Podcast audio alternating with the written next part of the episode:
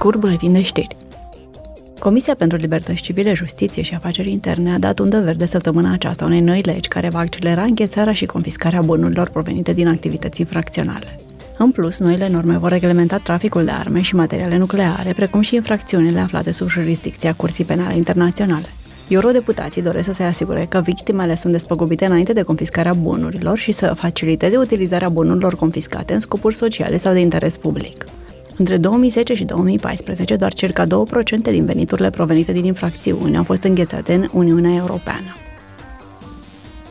Săptămâna aceasta a avut loc cel de-al cincilea Parlament European al persoanelor cu dizabilități. Evenimentul a durat o zi și a reunit peste 600 de susținători din domeniu, factori de decizie și alte părți interesate. Evenimentul oferă ocazia de a discuta despre drepturile persoanelor cu dizabilități. Roberta Metzola, președinta Parlamentului European, a ținut discursul de deschidere.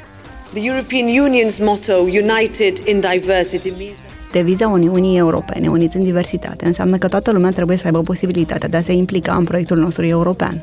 Trebuie să lucrăm permanent pentru a garanta incluziunea și egalitatea în acord cu Convenția ONU privind drepturile persoanelor cu dizabilități, iar acest Parlament lucrează la acest aspect. And this Parliament is working on that.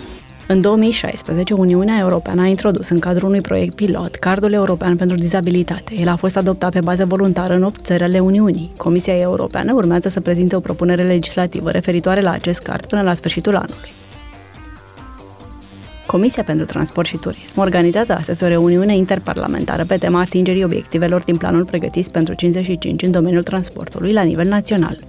Eurodeputații și deputații din parlamentele naționale vor face schimb de opinii despre realitățile și experiențele țărilor membre ale Uniunii pe această temă.